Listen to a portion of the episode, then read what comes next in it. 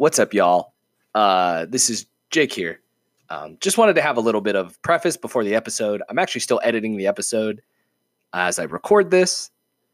Um, uh, just a couple of things. Uh, first off, uh, I'm apologize that there's no Tuesday Thursday content this week. To be completely honest with you, it's just been a really rough uh, mental health week. I am not going to come up with an excuse. Really, it just has been hard to do this week. a lot of things have been.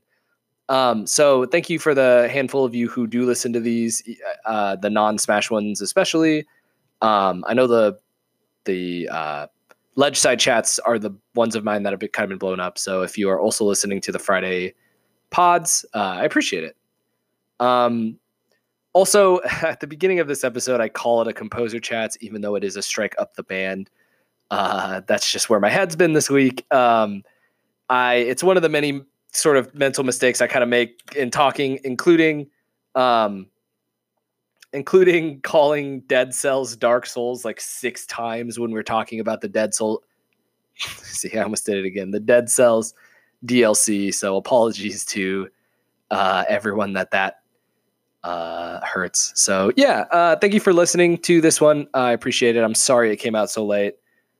I hope you enjoy it. I brought as much energy. I, eh, I brought as much energy as I could.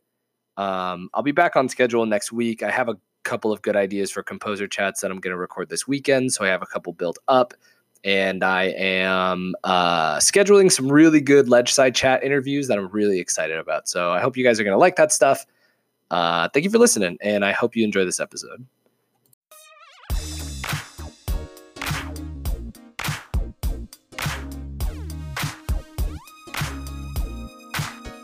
I don't know. I just like it. I thought it was goofy.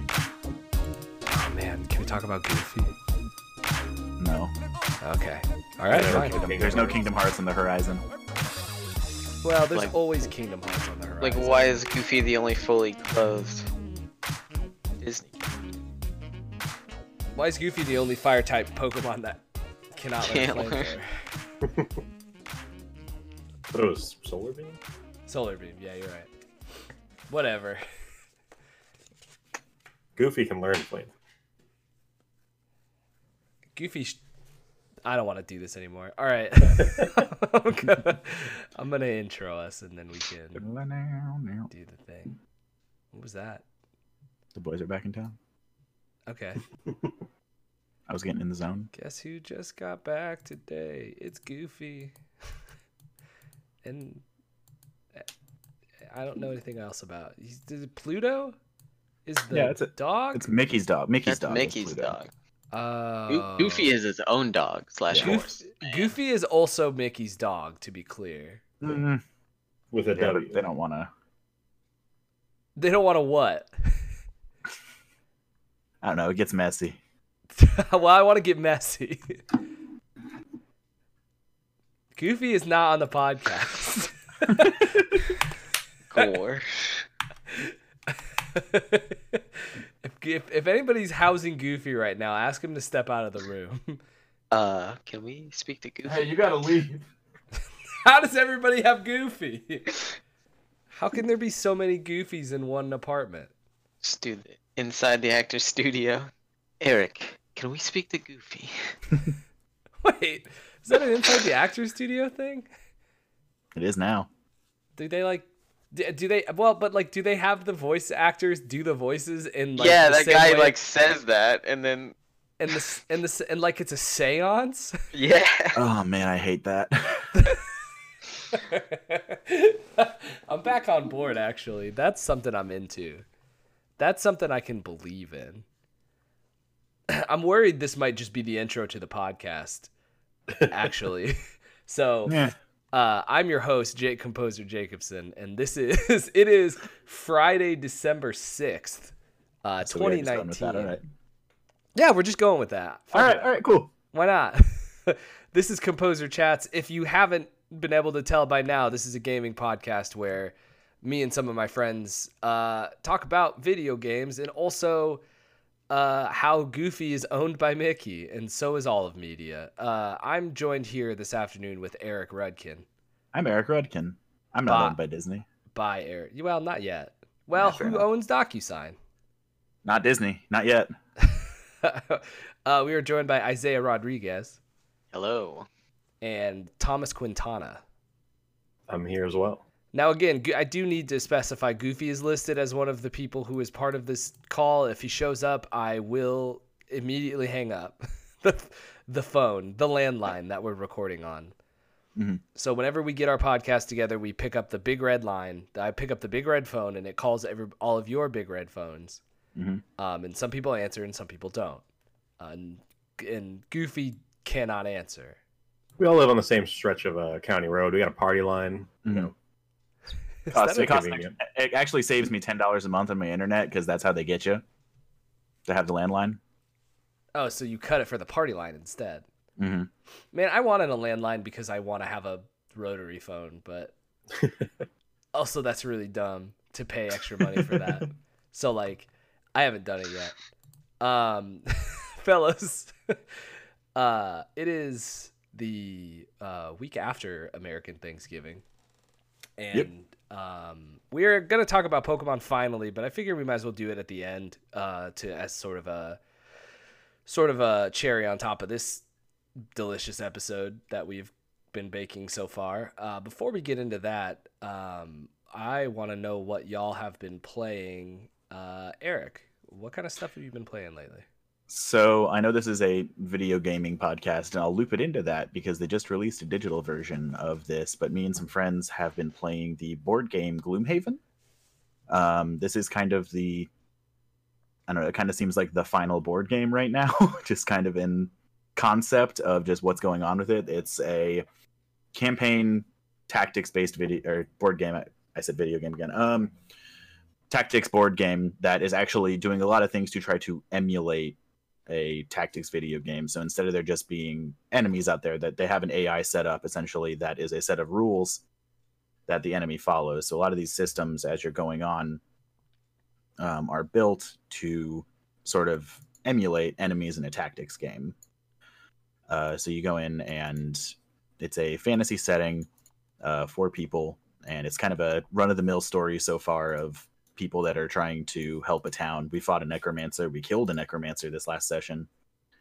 Um, and I'm really enjoying it. It's kind of clunky, but in a good way. Um, the combat is essentially you set up where all the char- characters have minis, and then there's a bunch of enemies on stands throughout these fully modular boards that you set up. And combat's really unique because, as opposed to in any other kind of turn-based RPG, where you've kind of got a everybody rolls for initiative and then you just go through the list. Um, the way they handle initiative is you have a deck of cards that is your class, and every single ability is split into two. So, like for mine, I'm playing the scoundrel right now, so I have one move that is throwing knives, and so the top of the card is a multi attack. It's a smaller attack because it's just a throwing knife, but I can do it from range, and I can hit multiple people because it's supposed to simulate throwing knives. The bottom ability on each card is generally a movement thing, and so in any given turn, you pick two abilities and you do an upper and a lower. And so you're going through and you're picking two cards. Each card has an initiative modifier on it, and then everybody picks their moves in secret, and then they reveal them, and that is how you do order is whatever the number on the card you reveal is. So it doesn't necessarily lock you into an order, and you can kind of discuss what you're going to do on any given turn. And it's a very cool four-player tactics experience that I'm probably not doing a good job of fully explaining, but that's kind of the gist of it. Um, Are you working together in this game?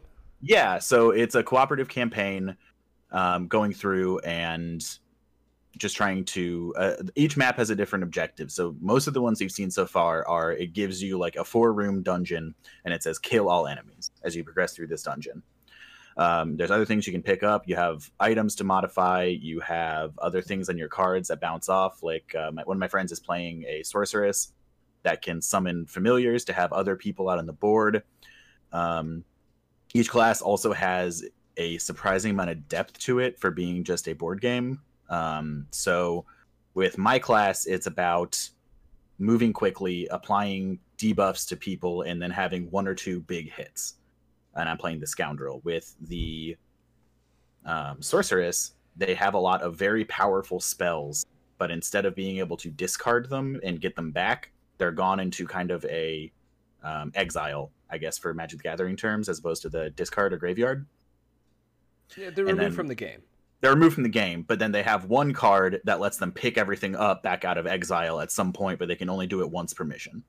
Okay. So so how long is a mission? Like is a mission one Um, session basically or Essentially, because it's taken us probably two and a half, three hours every time we've gotten together to play through a mission, just because of kind of the speed of the game. Sure. It is definitely a commitment. We probably we're probably only seven or eight missions in. Um, at this point, we've been playing since May or June. we don't get together all that often, but it's finally starting to pick up a little bit, and I feel like we're kind of getting the hang of it, which is nice. Um, the reason I brought it up on the podcast is that they have released a digital version of Gloomhaven um, that I have picked up. It is still in early access. Uh, I am not a huge fan of the digital version compared to the board game. Um, I have a feeling that today might be me bitching about games too much, but um, now let's now I'm ready. Now we're in we're in it. All right. Um so as far as the look goes, the look it's beautiful. The animations are fantastic. It does a very good job emulating the board game because you're still dealing with like you have the hand that you come together with to make your class. You're going up on the enemies. It still has like random damaging. That's the other thing I wouldn't have ex- I didn't explain. When you go for an attack, you flip over an attack deck that modifies the attack. So like on those throwing knives, it would be a I would attack for two, but then I flip over a card in my deck that might say plus two, and that throwing knife would do four. It might say crit, and it would do double. It might say nullify, and the attack misses. And that's kind of where they introduce an element of randomness. So uh, this sounds like a board game that wants to be a video game in the first place. Exactly, yeah. So it's it's very much trying to emulate like an XCOM or something along those lines. And in the video game of it that they've made, it kind of feels like it's almost not leaning too hard, or it's not leaning enough into the board game aspects, where it just kind of feels like it's trying to be a video game of the board game, but not realizing that the board game's trying to be a video game. So it's kind of just flailing a little bit. So it's a clunky video game when it could be a cool video game version of a board game. So you would almost rather it you you are worried that it's trying to close that circle when when it just should be like what if we Made this digital. right. So, like one of the things, so you have in the board game, you're holding your hand, you keep everything secret. In the video game version, it just has your skills listed out on the side. I feel like if that was even as something as different as like I have a hand that I'm sorting through versus it just being a list of spells, that would feel better. Because it's still me like looking at resources in my hand. It's still me looking at a hand versus just trying to pick out spells from a list. does um, does the it does it change the gameplay? not it doesn't no it's more of a flavor thing it's just kind of a when you're looking at it it's a lot harder to at the very least for me when i'm trying to figure out what my play is it's nice to be able to look at the cards at the same time versus when i in the video game when you have to mouse over them it only ever shows you one card on the screen at a time whereas like if i could compare all of the options because each card also has two options you can take so it's a lot to remember Sure. and it just feels a little bit clunky in that aspect. And the other thing in the video game is when it does come to damage rolls, they have completely eliminated the deck and it just shows you what happens. So it's the same thing functionally, but it's a very tense moment in the board game of I need to hit this attack and then you flip over a card and that's what the thing is. The actual act of flipping it over is like it's a thing that it's a hype moment essentially like when it goes well for you. And what they've done in the game is the person runs over, the animation begins, and then it flashes up what your result is. But even if it was as simple as like you could see the deck and see a card flip over, I just feel like that would be way more satisfying to do in a digital environment. And right now it just kind of feels like a poorly like it feels like a clunky tactics game versus feeling like a cool digital animated version of a cool board game. Yeah, so so I'm watching this video on Steam right now, and, and it looks almost like, um, it looks almost like a, it, it yes, like like a like a tactics game. Like it almost looks like a Diablo. Like if Diablo were like a a hex based game Yeah. almost. Um, which is interesting. Like I'm into the because the strategy is it's very good. They don't have the full campaign in there. It's still just they had they made kind of like a roguelike structure for it for early access. right. And they're adding in classes as time goes on, and they're doing a really good job with all the animations and the look and everything. It's just that compared to the board game, it it feels different enough that I don't think that they're for the same audience necessarily. Okay, that's fair. So so you you and I don't want to put words in your mouth here, but um it, it sounds like you think that like some of the charm of the board game is that emulation of the video game and so it just being a video game loses some of the charm of the game. A little bit, but I feel like that is stuff that they could do in the digital environment, like represent represent a little bit differently with the UI. Do just a few different changes, and also it takes away a layer of strategy having to do everything cards up essentially because when you're controlling more than one person in the video game you've got complete control over what order everyone does everything in that's information that has to stay secret when you're doing it in the board game Right. so like I can't I can't say, well, I'm gonna go with initiative 10, and then somebody says, okay, I'm gonna go at 17. But in the video game, you can absolutely do that because you can't hide that information from anybody. oh, so it does change some of the gameplay actually. A little bit, because everybody's playing on one screen versus having any kind of hidden information. But I don't know how you fix that in the video game besides having people on multiple monitors and multiple instances. I was going to say I guess you just have people play online, right? But Yeah, um I mean that board game sounds fun though. it's great. a- at the beginning of this you called it you said something like that it feels like it's the last board game or something what does that Um, mean So I kind of just mean we've been looking for. We played through Betrayal Legacy last year, and we've been looking for a very like it was a very good campaign. I could talk about Betrayal Legacy another time, but it was probably my favorite experience in the last two years of board games, and we've been kind of looking to replicate that. And Gloomhaven appears to be doing it. Um, I don't know if Gloomhaven's going to have the story highs necessarily that Betrayal did, but as far as just this kind of board game, I don't think anyone's going to be able to outdo the kind of things that Gloomhaven's going for.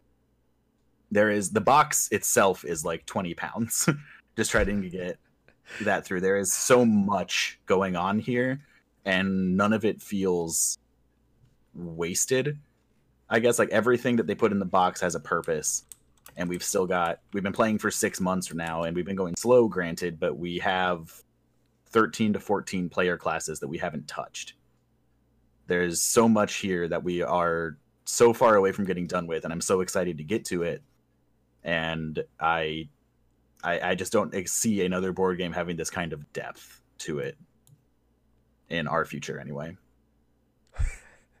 in another timeline perhaps Maybe, so gloomhaven is expensive yeah. which um, it sounds was on- like it based on what you've said It's a lot of stuff in the box. It was on sale for like 85 over Black Friday, I think. It goes on sale pretty often. But for the amount of time we've gotten out of it, we've absolutely gotten already. you can buy gloomhaven on amazon.com for $109 right now that's $30 off Yeah. of its listed price um do did you have the removable sticker set No, no, we did not get the removable sticker set. We are doing this permanent. Hmm. What is Forgotten Circles? They got like a they got expansions for this game. Yeah, I think they here. just came out with an expansion that we are not touching yet because we haven't finished the base game. right. It sounds like there's enough. yeah. Could you imagine playing all 98 of these scenarios and then being like, man, what if I had more Gloomhaven to play? Well, that's the other cool thing they're doing is so far we've gotten to a point that it branches the story. So as you make choices, um, so it's got it's actually got a campaign to follow. So there's one point that it does feel a little bit like good good story, bad story because the choice the big choice we had so far was help the necromancer, hunt the necromancer. And of course, we all went with hunt the necromancer because we don't want them necromancing. Foolish. But um, it was it's interesting though because choosing that actually blocked off the other scenario obviously you can't go help the necromancer after you kill the necromancer but it's just interesting trying to think of going forward what other kinds of things are going to be blocked off from us even if we get access to the scenario but if we can't get there story wise it's got some replayability there I like this uh, choose your own adventure style of board game. Oh yeah, they're all like they're fantastic. We've been trying to look for more of them, and we found a few. The last one we tried was kind of a disappointment. There was a Lord of the Rings Oh uh, one that was pretty similar to this that kind of sucked. But I won't get into that. I've talked a lot. no, I can talk about a lot of board games. Um, well, let's get a break from that, I suppose, by talking to Thomas about Heroes of the Storm, which f- the, I don't. It's not a board game. no, it's definitely not. It could be. It is a board. It like, hold on. I have a joke for this. Go ahead and tell me about HOTS while I think of it. All right, here's my hot take. Um, Is that, So- is that the segment name? Thomas Quintana, hot takes. Uh, we have to we'll have to workshop that. Hot, um, HOTS ones. um, so I play a lot of hots. Uh, probably been playing for four years now. Um, and you know I play on and off, mostly on. You know, not I don't go super hard, but uh, the what is probably going to be the last hurrah of this game just happened because Blizzard like is done with it. Uh, Deathwing, the big old dragon boy from World of Warcraft, just dropped, and uh, he's very big, um, pretty fun. I've been trying him out. Now, Um, I don't, I don't want to interrupt, but like, do, is you? He's very big. Is Yeah. That a, is that a good thing? You mean like size wise, not like impact wise? Uh, I mean, both, I guess. He doesn't seem overpowered, uh, especially compared to a couple of the last heroes they dropped. But uh, he is like the size of a fort. Like he is large. How does Uh, he navigate the small corridors of a map? I mean, he fits through everything. He, you know, he can body block really well because he's got a lot of body. Um, sure. he is permanently unstoppable. Uh, so like no CC works on him at all. Uh, but he also can't be healed or buffed by teammates in any way. Like he is just you're just playing a single player game when you play Deathwing, uh, which is cool and fun and interesting. Um, but I've just been you know enjoying that. Uh, it's mostly what I've been playing besides trying to be the best at Puyo Puyo. well, um, that's and that's that's pretty new. Have you actually Yeah. been playing Puyo? Uh, yeah, I bought uh, Puyo Puyo Champions on my Switch. That's the only game I own on it. Uh, thank you for the Puyo Puyo machine, Brad. Uh, I know you're listening. Um, Friend of the But sh- no, I friend of the show. yes, friend of us all. Um, and well, yeah, because like I was gonna get Pokemon, but I was just like, you guys are gonna be done with Pokemon in like two weeks, so like, uh, Nah, and jokes then- on you. We're gonna be doing raids for the rest of our lives. I mean, I jokes on me, but and I was gonna buy Puyo Puyo Tetris because like that's the newest one, but it wasn't on sale. It was like thirty dollars, Hmm. so I just Um, It didn't paid like that, five bucks for the older one. that Cyber Monday sale. Uh, I didn't see it. They had Um, everything on sale on Monday. Apparently, everything but Puyo Puyo, Puyo Tetris. Tetris. they actually did like they were selling like. it was on uh, sale on Steam. but Mario- apparently, the Steam port sucks. Mario Odyssey and like Breath, Breath of the of the Wild, Wild were like like- forty bucks. right like thirty bucks. They're like they're like half off. Yeah, it was like like, that- crazy. That never happens. Uh, it was Yeah, like a- I probably should have bought some games, but it was like a I got wild. in at like six. So Yeah, no, that's you were driving home.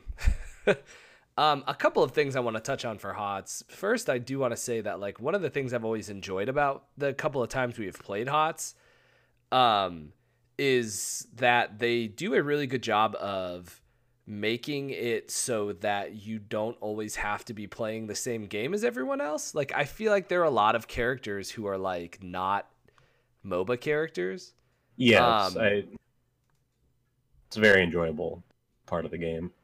Like uh like what is it ragnaros they added who Mhm. like becomes towers basically Yeah, A- and like there's a character whose whole thing is that they plant themselves in the ground at the beginning of the game or at the beginning of a life and then just Abathur, right? Uh, Abathur can move around, um, Oh. but he can. But yeah, he's kind of like the global hero.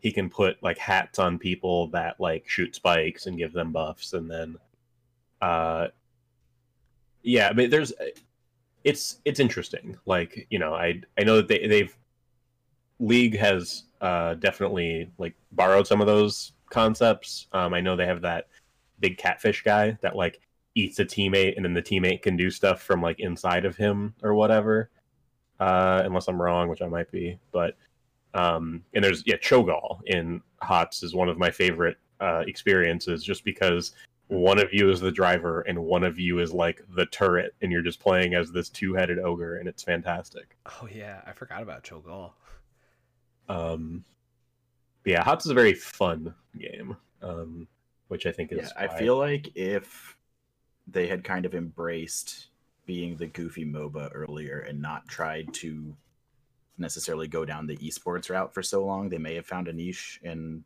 a different community. Yes, and I that's exactly my second point is that like you you mentioned that like this feels like it's like Blizzard's last like Heroes of the Storm update and like that is entirely because they spent a bunch of money trying to push it as an esport and it and it didn't and nobody took to it in that way. And where, where whereas like uh, I agree with you Eric like this game is actually really fun to play and if they just would have like like if they just would have tried to make a game that's fun to play with other people rather than like try to find the esports mo- tap the esports money like that w- that the the game would maybe still have more legs even if it's not as much as it would have been if it had caught on as an esport I guess. Yeah, I mean maybe. It's you know it's it got memed on pretty hard uh, when it came out because you know you don't have to last hit minions and like you know all that carryover stuff from a you know 25 year old game engine or whatever that people love for some reason. Like oh i'm you know my mechanical skill is so good i can hit this minion like and it's like okay that's great but like i just want to play the game. Like i want to fight the other guy like Well, that's what I've always enjoyed with Heroes of the Storm too. Is like they put such a focus on objectives, and the people that were expecting it to be a pure MOBA couldn't handle that. Is that like I couldn't? People had a hard time carrying at the start because you really can't do it alone. You have to work as a team. yeah it's a team game and like you know that is people don't like that because you know you have to rely on people and like and which i get I mean, um but like what I'll say is like you also don't necessarily have to rely on people. Like I never felt like like I like playing Heroes of the Storm, I never felt like we lost a game because I was playing poorly. Like whereas like in League of Legends I felt like we lost every game because I was playing poorly. so like yeah i mean i'm not saying but it's it's not it's hard to you know it's harder to win a game solo than it is to like you know lose a game solo which i mean isn't necessarily true either but like uh yeah i it's and i also the thing i like about hots is that it's a lot more free form and fluid. It's not like okay you stay in the lanes and you do this for 20 minutes and your jungler's going to do this and this and this. And like it's a lot more okay well this isn't working like let me try this or you know you rotate down here. And like even at a pretty high level i mean i think you know in the hgc or whatever the the uh, like you know the esports those dudes had it pretty pretty solved. But like there are such wild outlier characters that like you can make some pretty crazy strategies. Um and you know i just it's it's a lot of fun. I mean you know i don't i joke about you know league. I have a you know a bunch of friends who play league. Um i was just you know they give me sh- uh, grief for playing hot still and i'm just like well you know like the game's dead blah blah blah but you know i was like yeah but my game's fun like yeah, I've never had fun playing League of Legends a single time. Um, uh, I, I Blizzard has a problem with with with like uh, there was a time when Overwatch was a really fun game, and that time was two and a half years ago. So like, you know what I mean? Like Mhm. Blizzard, Yeah.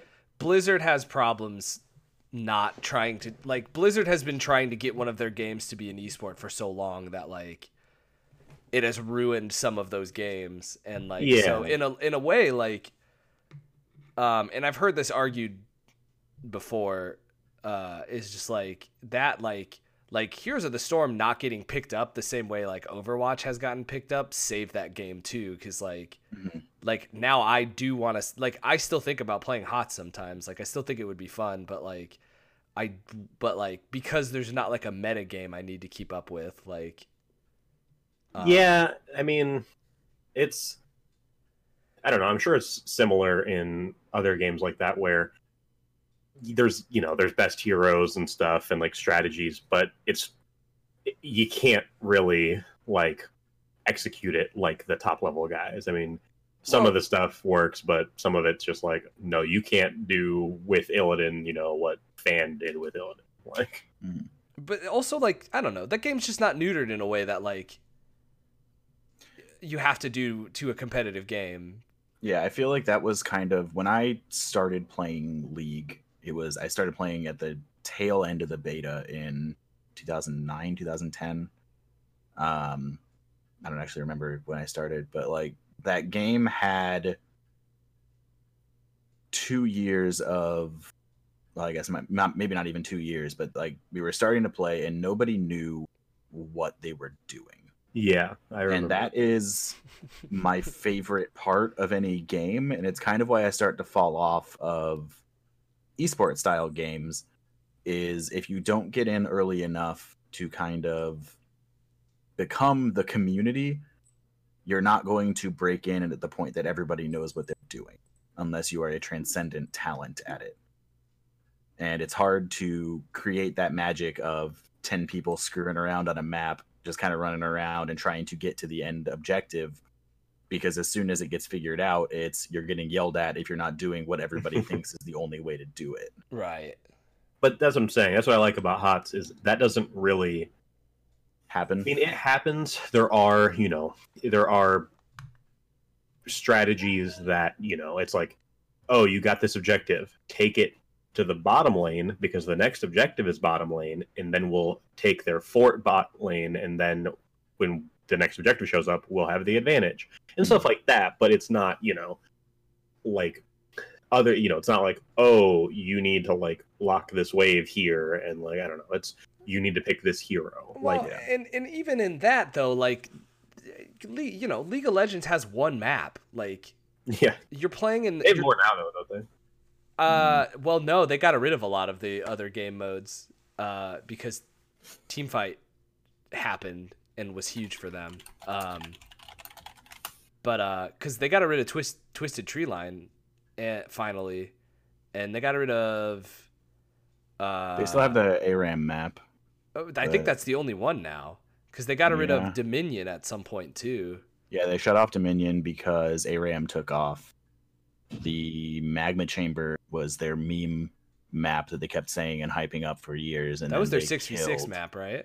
yeah they were well they were going to come up with another 5v5 map and then kind of a half-life 3 situation of they kept hyping for too long and then they realized they weren't going to be able to live up to expectations and killed it but like some of the like notes they had about that map about what it was going to do and they realized we can't release this Actually, look, we got a lot of big ideas here.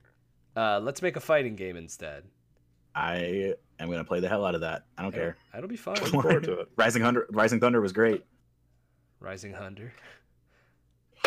Um, all right, I, I want Isaiah back in, so let's talk about Killer Queen. Speaking of getting in on the ground floor of something, um, we all made a blood oath and bought Killer Queen Black uh, over the sale, um, over the Black Friday, Cyber Monday stuff. Uh, that game is, uh, if you are not familiar, Killer Queen Black is a is a console version of an arcade game called Killer Queen. Uh, and I don't I should have looked up um who made this. But basically like let's see. uh, Josh I'm going to get these names wrong. Josh DeBonis and Nikita Mikros. Bumble Bear Games. So these two guys um, made like basically made a bunch of huge arcade cabinets of this like indie game called Killer Queen, and it was five v five, and three uh, four players played as the worker bees who like had all of these things they could do. They, they could. Uh, it's gonna be kind of hard to pitch this game, I think. Um, but like so the arcade game. You want me to try? Like Joust, the old game Joust, but Yeah, it's- there's It's pretty similar. to three that. objectives instead of one. Hella Yeah. jousters. Yeah, so so there's so there are four four players play as worker bees who like have to either collect these berries, which is one way to win the game is if you collect enough of them. Um, they can pilot a snail, and if you pilot the snail from the middle of the map to your side of the map, that's the second way you can win the game. Or they can use berries to sort of power up into different uh, warrior bees. Uh, and then the fifth player on each team controls the queen, and the queen is the main attacker. Uh, she has a lot of movement attack options. She can do this straight down nosedive uh, attack, and she can also attack left and right, like in these lunges. Um, and she can fly.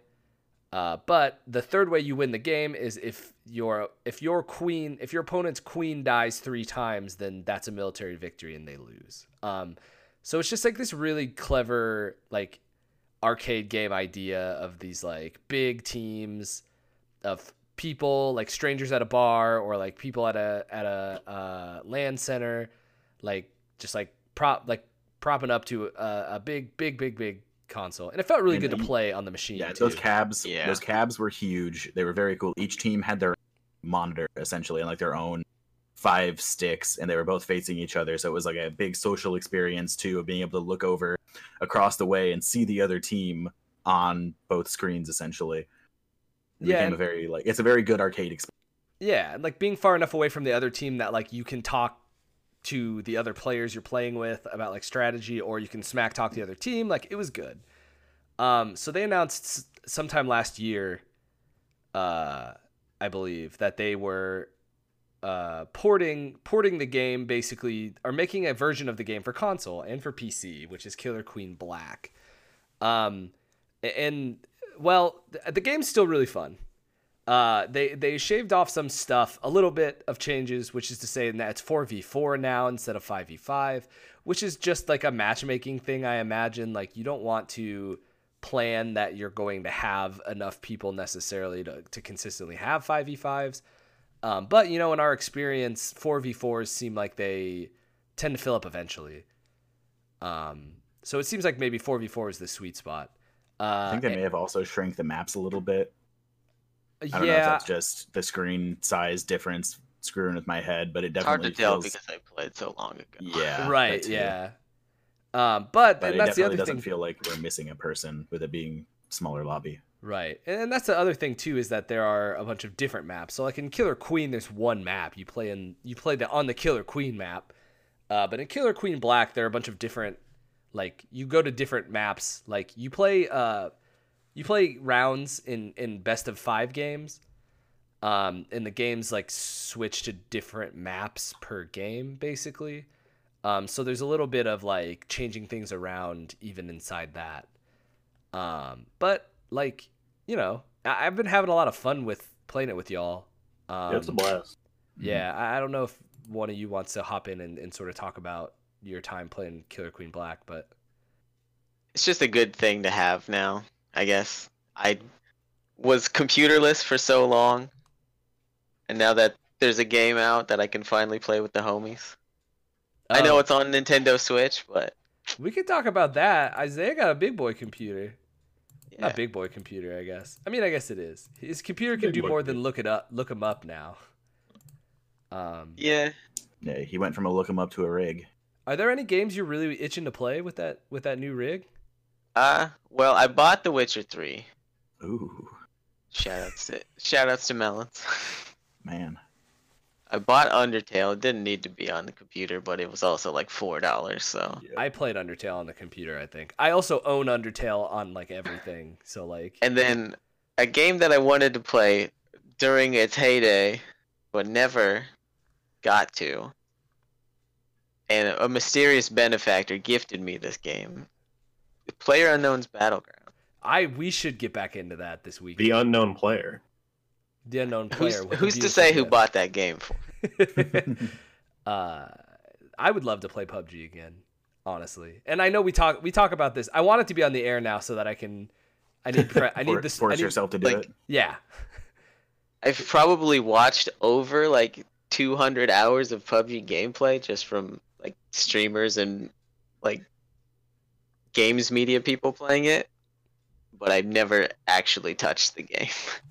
Uh, let's talk about a little bit of news uh, here. I've been. Most of these are stories from this week. I thought about adding. We there's not really anything we wanted to touch on from the last couple of weeks. Um, so, big pieces of game news uh, this week are uh, they released Mario Maker 2 DLC. Uh, it came out today. Well, it came out last night actually. Um, Good save. uh, well, okay, it came out on the 5th, which is yesterday if you're listening to this, but it actually came out Wednesday night. Oh, really? Yeah, like people were building yeah. levels in it Wednesday night. All right. well, Um cuz it dropped it ass. dropped with the with the with the Switch um the Switch update last night. oh, the uh, Snorlax stealing update. Yeah. Uh, yeah, that's the one. The one that took away all Isaiah's Snorlaxes. Snor I got him back. Snorli? That can't be it. Snor Snorlaxos. The Um, murder of Snorlax that I had acquired. So in Mario Maker 1, they had one big Mario Maker patch that added checkpoints. And like that was pretty much it. Like they added costumes which you could unlock in uh the original Mario uh theme only. Um and they had a ton of them, but they didn't actually change the gameplay at all. Um I'm trying to remember. I don't think I'm not actually sure that Mario Maker 1 added anything else. I I'm gonna don't check. think they really did a lot of. Pa- I don't think they did a lot of patching. Uh, game. I think all they did was add costumes. They added keys, Hmm, so keys were not in the original game. interesting. Um, I think one of the only patches was they fucked up uh, P jumps too. Oh, that's right. Because they kept. They did a bunch of patches and changed what they called "quote quote" bug fixes or whatever. And then they just screwed. They screwed with levels that were already existing and became Yeah. impossible, but did not purge those levels. yeah, um, yeah. Okay, so so they had one big update. It added checkpoints. It added keys. You could shake a P switch to turn it into a key, and so it added key coins as well. Um, you could shake a thwomp to turn it into reamers because reamers weren't in the original game either. Uh, which I I don't didn't. think they're called that. uh, skewers. A skewer column, apparently. What did you call them? It's something we started calling them when we were going through New Super Mario Brothers together. All right. Re- Reamers. I mean, They I do mean- exactly what you think they did. yeah, yeah, yeah, yeah. Um, which was like, you know, all in all, like adding keys probably changed level building a lot, but like in the scheme of things, like that was something that probably should have been in Mario Maker 1 to begin with. Um, so this Mario Maker 2 update adds a handful of things that are all pretty cool. There's a speed pad which you can use in the new Super Mario no, sorry, the Mario 3D World map, which I have seen very few people interact with at this point. It seems like maybe the least exciting announcement of the of the items that they're adding. Um, and then they added Pokey, everybody's favorite bad guy from Mario. I'm assuming, which is the big cactus. They added Spike, which is the little green guy from Mario 3, who like spits up and throws spike balls. Was he in Mario World? I don't remember. Uh, he was not in Mario World. Okay, Mario 3 then. Similar Um, looking guys, but they didn't. Yeah, they didn't do Originate that. They didn't. They didn't throw up spike ball and then throw them at you. um, which which then added also the spike ball as its own item too, so you can just put spike balls uh, in the map, uh, and snowballs. Those are all snowballs in in the snow theme. uh, which is cool too because they are do you interact with them differently. Um, and then they added the Master Sword. So I referenced that they were adding a bunch of costumes for the Super Mario base game theme in Mario 1. So this is a similar thing, but it's a power up. Uh, and it's and it actually does it functions. So like so like Mario turns into Link from the Legend of Zelda series. You've probably heard of him. Uh, and he gets Link's sword. He can use bombs and arrows to interact with the map. Um, and it's like already feels like a more substantial like you know they only added like three or four things the, the the link update is big but they only added like a handful of things it already feels like a more substantial update than like anything they added to the original mario maker um if they did this every couple of months i think that that game would have a healthy like following for a long time. Um, and like that's what people wanted out of the original Mario Maker 2. The original Mario Maker as well. um, so, you know, hopefully this is a sign that like they will keep updating Mario Maker 2. It would be cool if they kept adding things in, even if it was just like one new like if they did an update that just added that Lil Thwomp that jumps around in an arc or something uh, which is just something I'm pulling from my brain. But like Thwimps, Jay. Sorry, yeah. If they just added Thwimps, like even just that one thing would keep like level creators like like giving them even one little new thing to mess play around with would like keep new content coming through the game like more consistently than it does, which is to say like a lot of the good level makers at the beginning of Mario Maker 2 stopped making levels like in July or August because they were just out of ideas, out of stuff to mess around with and explore with. So like having some kind of content update like this more often, hopefully, means that like a lot of cool, good, cool levels will like float through.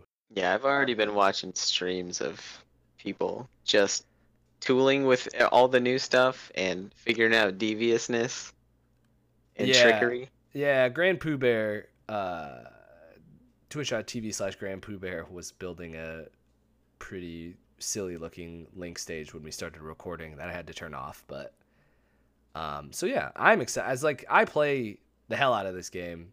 Uh, it's probably it's one of my favorite games to come out on the Switch, and so like I'm excited to see how some of those levels populate. Uh, mostly the good ones, but I guess I'm excited about the bad ones too. I don't know. um, they announced a new Dead Cells DLC for 2020 Steam yeah. quarter one 2020, two new levels of boss and all the good stuff that comes with it, says the headline of the the Steam community. Um, um, I'm assuming that means like new enemies, new weapons, new items, new difficulty options, new environmental effects and stuff. Um, have yeah. any of you guys played a lot of Dead Cells? I haven't. I feel like I'd like it. You um, would. We it, talked about it, yeah. roguelikes and the like. Um, I think the interesting thing about this is some of the stuff they talk about in the news release of this is the first paid DLC they've done for Dead Cells. Every other update has been free up to this point.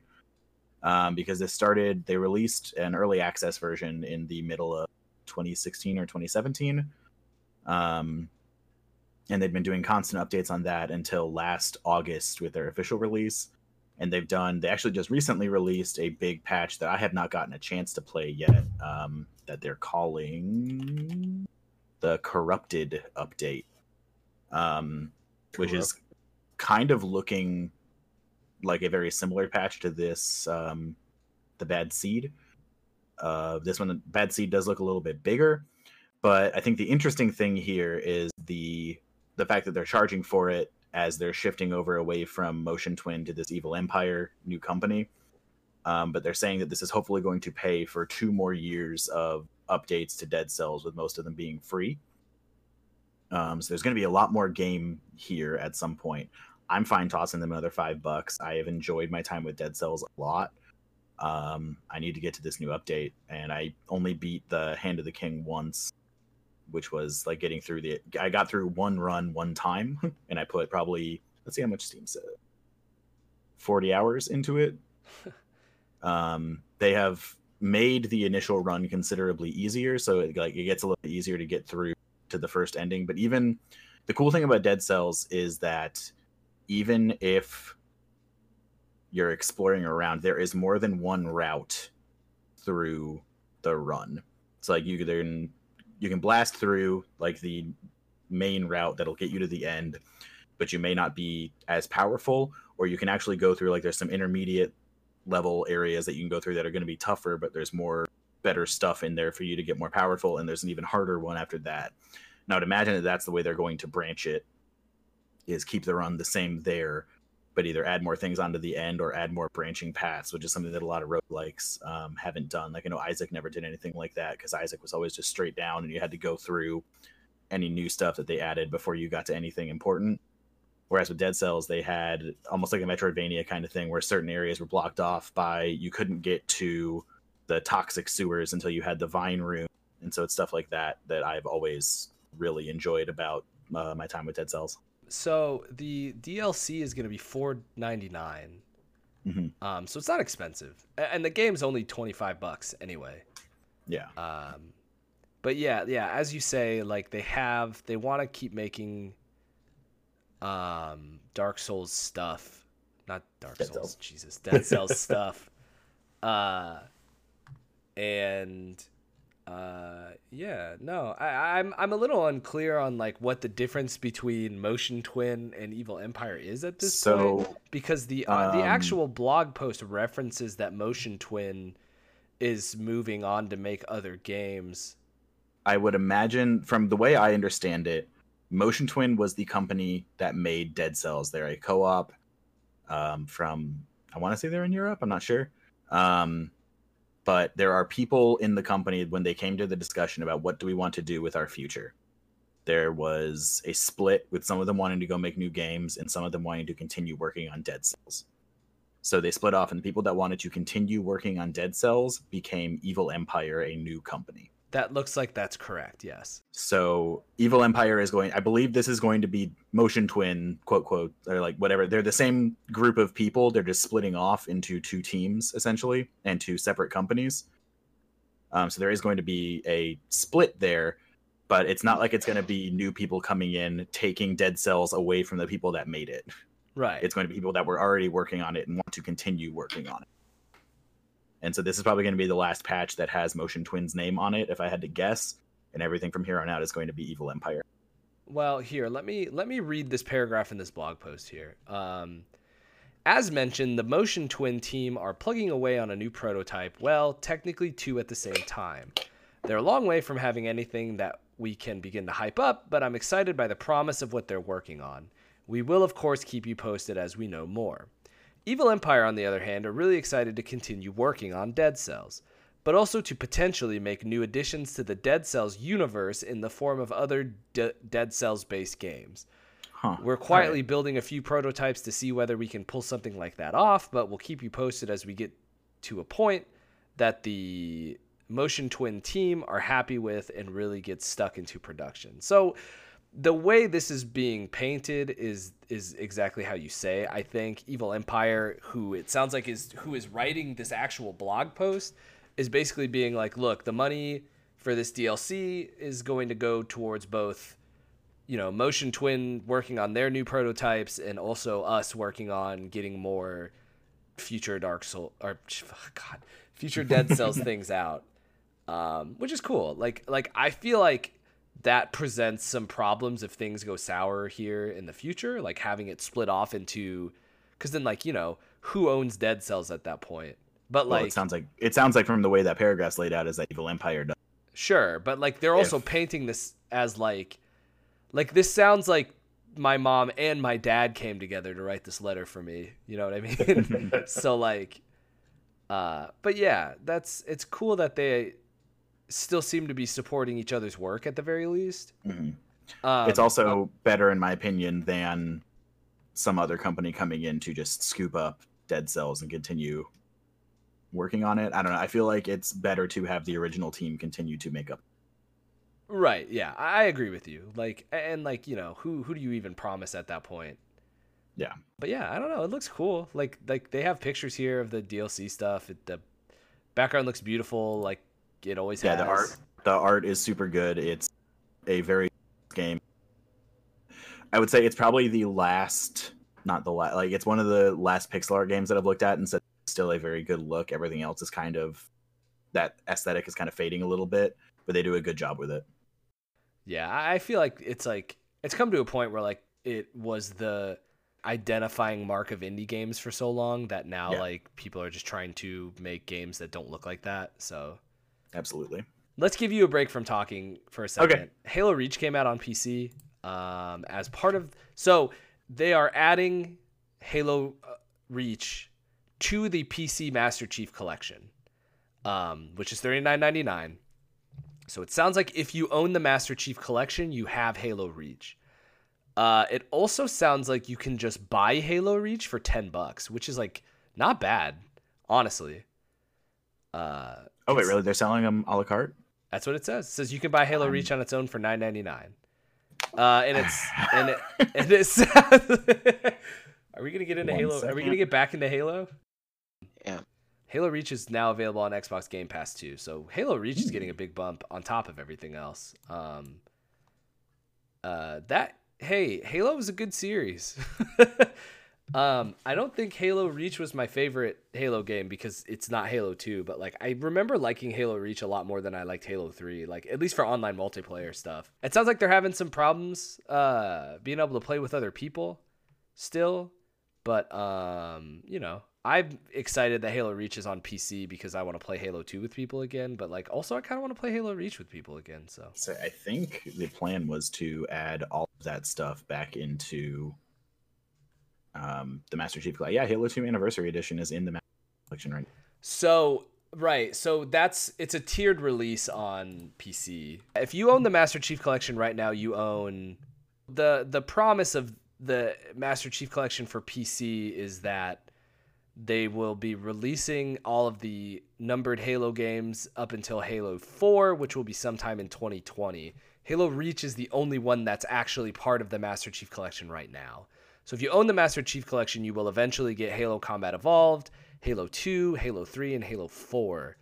Uh, and they'll come out in that order, but it's a timed release schedule. So unlike the Master Chief Collection for the for the Xbox, which just had all of the the trilogy in it, um, this one for PC is rolling out one game at a time. I, I don't know why that is. Uh, I'm sure it has a lot to do with like f- fracturing multiplayer lobbies or like maybe the rollout on that game for Xbox was very bad, which is true, and so they just really want to make sure they get every port right. I don't know, but but yeah. So Halo Reach came out. Um, Destiny 2 announced their Season of Dawn, uh, which is the next season in in the in the in the what is this one called? Uh, Shadow Keep. the Shadow Keep DLC, the Year of Shadow, or I don't know. Eric, you got to watch the actual reveal stream, right? Well, yeah, it was underwhelming, but I watched it.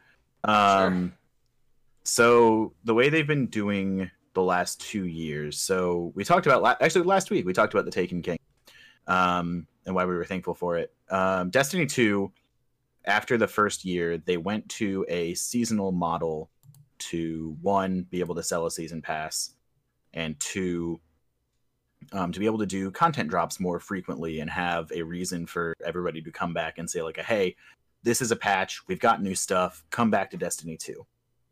And a big like invigorating thing that brings everybody back for a little bit at any given time. Um, the season of Dawn is no different. Uh, it's just that I don't think it's enough content. But anyway, they're adding in the sundial of Osiris. Osiris is back. Um, it's a six-player match-made activity that takes place on Mercury, and you're going through. It's going to be fighting the Cabal through time as a continuation of the story that they started in the season of the Undying. Um, not to get too bogged down in the Destiny lore, but essentially the thing that the player characters were doing throughout the last three months of Destiny 2 since the expansion dropped um, has caused some time problems in the universe, and now the Cabal are trying to undo their loss from base year one Destiny 2, and that's the plot, the thing going forward. Um, they're adding some new systems in that you can upgrade armor mods to be more powerful. Um, there's a new seasonal artifact grind and battle pass grind, and then they are adding a old PvP map from Destiny 1 that everybody loves, and they're adding back in the PvP mode elimination, which is the game mode that they used for Trials of Osiris in Destiny 1. There was no mention That's good. of news. Trials of Osiris. Yeah, they've add, they're adding the mode back and adding 3v3 ranked for that. Uh, but there is no mention of Trials of Osiris. Hmm. Um, well, he's here. beyond that, he's here. Yeah, Osiris is back. Saint 14 is coming back, which is lore stuff. They're adding a bunch of cool Saint 14 armor that look great. Once again, guns cool, armor cool. I just feel like I'm getting a little disillusioned with the roadmap. so, Um, um, yeah. What I'll say is like, I was excited to get into back into Destiny 2. Uh, I have been enjoying Shadowkeep so far. Um, I'm kind of already bored with Destiny again. Mhm. and this doesn't sound like it's bringing anything to the table that will bring me back to playing Destiny in a Exactly. meaningful way. they're replacing a boring played out so the six player match made activity from the season of the undying vex offensive i did it a couple times and got bored of it and then i kept going back in because i was trying to grind out a title that i don't think i'm going to finish because i can't pull myself to do it because it's just replaying the same thing over and over again and right now i need to go in there and get 500 kills with fusion rifle and i just i can't pull myself to do that um they're replacing it with a slightly different six player match made activity that's still no fail state. This one's got a few more mechanics to it, but it looks like it's a lot of the same mechanics that were in the previous season, the season of Opulence. They had an activity called the Menagerie, and this appears to be kind of a reskin of that. So this is now kind of three seasons in a row where the PvE activity has just been a new thing with a new skin on it without really ultimately changing it and that's pretty much all they showed off on the stream. It was a lot of talk about it was a lot of hyping up the battle pass, and then they showed off five minutes of gameplay of this new thing, and then cut the stream. They didn't like they showed up the season roadmap where they had all of their plot points mapped out. There was like you can come get a new exotic in week six or whatever and stuff like that. But if there's nothing for me to do, because like you can't come back and say, okay, we'll do this same content, but now Saint 14 standing around in the tower and you can go talk to him like that's not enticing it just it feels like they've promised there was a there was a quote that they dropped when they split from activision that they were talking about how they weren't going to be scared of saying that destiny is going to be an mmorpg and i feel like they haven't come even close on delivering that yet. Whereas like they wanted it to be a big evolving world but the only thing that changed so far was that every week a portal that was on the tower got a little bit bigger and the portal led to the same exact activity but it was a different boss but the fight was the exact same because it was in the same arena they did the exact same thing except instead of it being a vex minotaur it was a vex hype Yeah. and that was okay. the only change Yeah, I, Isaiah. So we, I keep trying to talk you into playing Destiny with me again because I like playing that game with you. They had a weekly event that Eric was describing where you had to kill a bunch of waves of Vex. Uh, you were encouraged to do that event every week, but nothing about the event changed. And then the big reveal at the end of the event, which was like we are opening up this portal so that you can go kill the Vex. Like the the concept of it was super cool, which is like We're every gonna- week we're collecting parts we're building a portal we're gonna Like- kill this Vex mind so many times in so many different timelines that the Vex can't make a simulation where that thing exists anymore. Like like we're gonna kill it so much that the robots can't even imagine it being alive. Uh and that big fight, just the same thing, but you swap out the boss at the end with that thing that they're gonna kill a bunch. Like it's it was literally the same encounter, Except that just- the boss was different. it's stuff like that that's just disappointing because like I you guys know me, I will grind loot forever. I will sit down, I will do a thing infinitely if the numbers keep going. Eric up. wants to see the numbers seen get him. bigger. I want to see the numbers get bigger. I will sit down, I will do something that seems like a brick wall and doesn't have any point except to get a shiny new item out of it. And I'm bored with the amount of having to redo stuff here. and I don't know if it's a disconnect between what Bungie thinks Destiny is and what I think Destiny is, or what Destiny should or could be. And it's probably me. It's probably me not knowing what their scope is, but also when they say we want to be an MMO, that comes with a expectation. Right. Uh, it's like it just doesn't seem like they're evolving the world at all. I don't know. Whatever. Yeah. I'm gonna play it once probably. Who knows? I'll boot up that season at some point. I bought the season pass already. I might as well at some point. They can't get me again. Thomas, you're laughing, but the thing is, guns good. Yeah, like if the Yeah. gunplay was less fun, I would drop the game and not look back. But playing Destiny feels great, and that's the worst part of it. Is I enjoy playing Destiny. I want a reason to go play Destiny. You know what's a better Destiny? I'm excited. Monster Hunter. Monster Hunter was a better. They did that, and we didn't go back. That's because I got it on. If they had released PC's Iceborne, if out. they had simultaneously released Iceborne with the consoles, I would not have even gotten back into Destiny. I dropped Monster Hunter once they realized that the PC was going to be three months behind the consoles again. Oh, I would love. Hey, to play guess what? Monster The three months is almost up. Yeah, but then everybody already knows. I'm what not to gonna play do. Monster Hunter again now. I play Destiny. No, you I got I got Pokemon now. You got Pokemon. Um. Okay. Pokemon Sword and Shield came out three weeks ago. We've been playing it the whole time, I, except for Thomas, um, who You we, still got time. Been observing. he's got plenty of time. Look, to, okay, first in the memes and Yeah. the moms. It's all about the moms. The You gotta moms, the snoms. That's good, huh? Well, okay. Actually, that's the end Two of the things in, podcast. you need. Yeah, we we just got the talked about everything with Pokemon. Uh, Pokemon Fun. This is a good one. A lot of people before I bought the game told me this one was gonna be a bad one. Uh, and it wasn't. I have had a really good time playing it. Um, I am. I have disappointments with Pokemon that have nothing to do with whether or not my favorite Pokemon made it in because Because it did. well no Kricketune Kricketune did make it in Crick- Kricketune is not your. and I'm and I'm sad to hear it. Uh, but Kricketune is nobody's even third favorite. uh, Kricketune is in my top five, and you can eat shit. Not number two. you don't. Who's my number two? Regular Alolan Raichu. Raichu. no, Raichu. For the for the sake of this argument, it's only fair for Raichu to take one whole slot. It's Everybody two different knows Pokemon. Jake's number two is Lickilicky because he's a pervert. I'm not. That's true. Don't put that on the air. It's a good thing your microphone cut out halfway between the word pervert, so nobody will know. Okay, what fine. It, said. it's Serena because you're a pervert. Oh, God. ah, jeez. Oh, gosh. Um, no, uh, the the the so the loop of this game, this the new Pokemon game, uh, I think was a fun. Um, okay, so so part of what I like about Sun and Moon is that uh, you don't do gym battles in Sun of in Sun and Moon.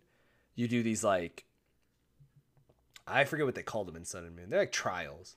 And it was like yeah, a mini, yeah, it was like a mini game, and then you had to fight a wild Pokemon, and then you fought a trainer. And it was like different enough that like you know you weren't collecting badges. You were like you weren't just mowing through the three trainers in a gym and then fighting the gym leader. Like it changed enough. It changed it up enough that I thought it was really fun to play through. Uh, I feel like this game does a fine job of like taking what it learned from that concept of gyms and Sun and Moon and applying it to uh like traditional gym battles from the older Pokemon games. Uh, because you have gym challenges, which are basically these little mini games that exist before you get to fight the gym leader of each thing. Uh, and like you know, none of them were like, well, I, that's not true. The fire one was super super cool, um, and I kind of wish was like a, a game mode, but like for the most part, you know, none of it is like game changing in any way, but like it's all it was all enough to where it didn't feel like I was just burning through the same gym 8 times in a row.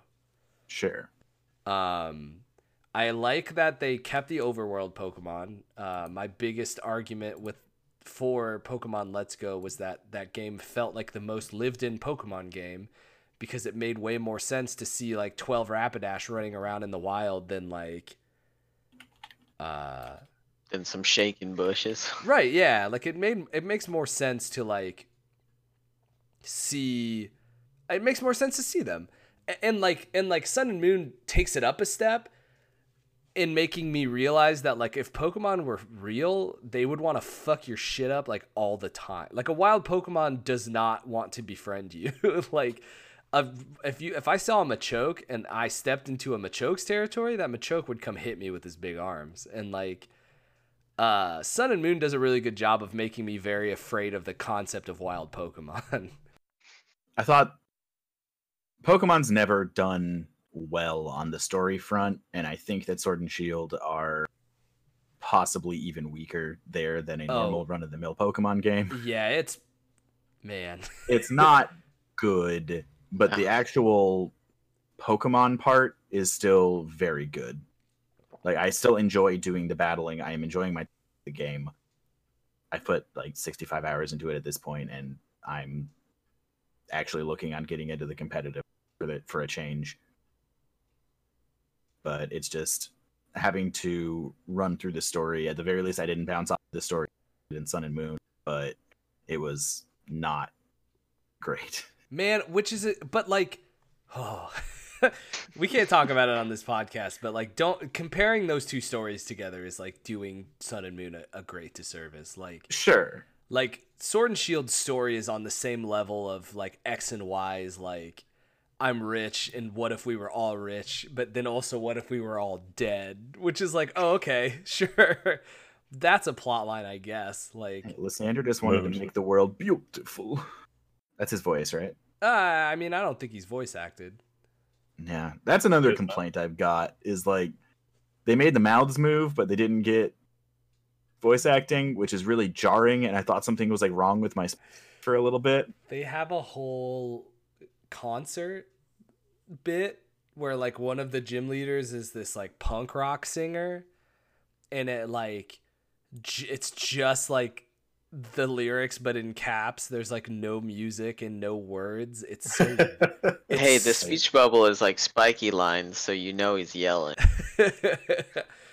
but like so so like yeah they I, maybe it's Like- time you know Even like a GBA fire not or not G fire emblem like uh, or something like whenever a character talks would have been better than this. yeah Yeah, they they probably spent more money making the Pokemon than the Fire Emblem, but there's a lot of voices in the Fire Emblem. yeah. yeah, it's a little. It doesn't feel weird in some of the older Pokemon games. Like it feels weird in this one. That like, Oh yeah, like I wouldn't expect it on like a Game Boy or even like a 2D Pokemon thing, but like when they're doing these like 3D rendered cutscenes and then having the mouths move and just putting subtitles at the bottom, it's just like it's jarring. I mean, they let Eevee say "Yeah, boy," and they don't let the humans say anything. look, they let Big Pikachu say P. Like, it's just time. Um, but yeah, so I have also been checking out, uh, or at least like I've been interested in the in the VGC, uh, which is to say, Pokemon's like sanctioned competitive mode, which like you know they've made breeding easier to a little bit, not as much as maybe I had hoped, but like between the raids giving you really good IV Pokemon in the first place and like having buyout options for some of the like EV and IV training stuff if you don't want to do all that stuff, it is probably the easiest it's been. Absolutely. Um, I will say one of the biggest things that I really like that they added to this one specifically is the rental teams, which is like if I make a team, I can share a code with other people. So like if I made a cool team and I wanted Isaiah to see it, I could share this team with him.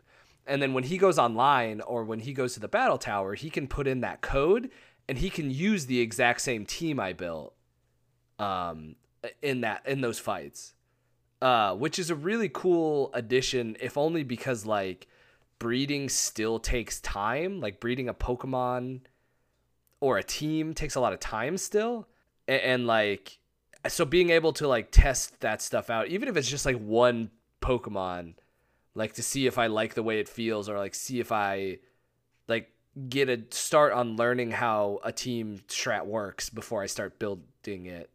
Putting in the time is like a huge quality of life change, I think. Yeah, absolutely. I, I mean, I'm going to be making a Milotic later. Messed around with one in a rental team, and I said, "Oh wait, this rules." And I wouldn't have even looked Milotic otherwise. How do we feel about the raids? I like them. I wish the AI was better. Yeah. Da- tell- Martin Lame and shame, yeah. Martin in a Solrock spends three turns boosting himself, only to get negated by the raid Pokemon. yeah, but what if he got to hit once? You know what I mean? He'll never do a hit. No, but like, la- but like next time He he'll hit, couldn't. and it's gonna be big. You, you He see what I can't mean? because he got killed. uh, yeah, the raids are a cool addition. I hope they keep adding new, like Giga Biga Pokemon into the fold. Uh, at least like Well, we know Ge- we know Gengar's coming at some point. Well, I mean, Gengar's in.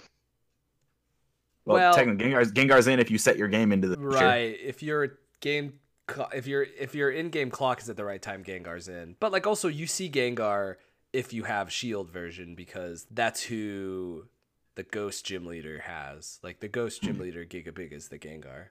Okay. But all the gym leaders after the first three have Bigas. So, um, but yeah, I don't know. Game's fun. I'm having a good time with it. I'm not like, like eventually I will have to put it down to finish one of the four games I really like that I just haven't finished this year. Um, Before game before GOTY. before GOTY, yeah. Uh, I need to put my list together. Besides number one, which is easy, which is Yeah, also like a game I four hours for that. Like, so because it's due tomorrow. Is that what you're saying? Yeah, December's gonna be over. That's true. That's a good point. hey, he's been good about getting these up. I can't tell if you're knocking me for that or not. Yeah. Nah, I just mean like, time's fucking moving, dude. No, it's true. If this is the third week of December, there's only three weeks left.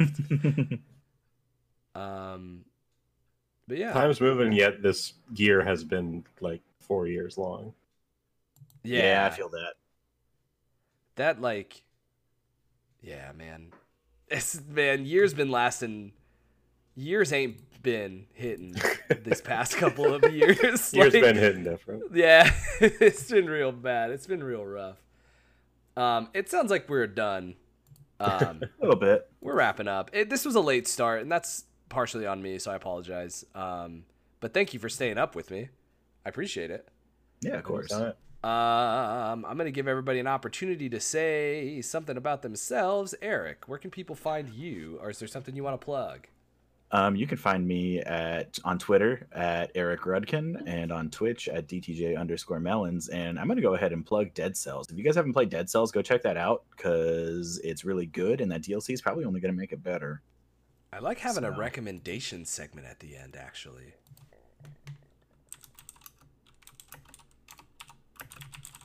Well, then there we go. Have you been have you been doing these raids with all Aller while we've been podcasting? I'm- I plead the fifth. Name and shame. Name and shame. I didn't catch the Corviknight. Uh, Hey, I, I just logged in to peep this apple and it ain't dripping.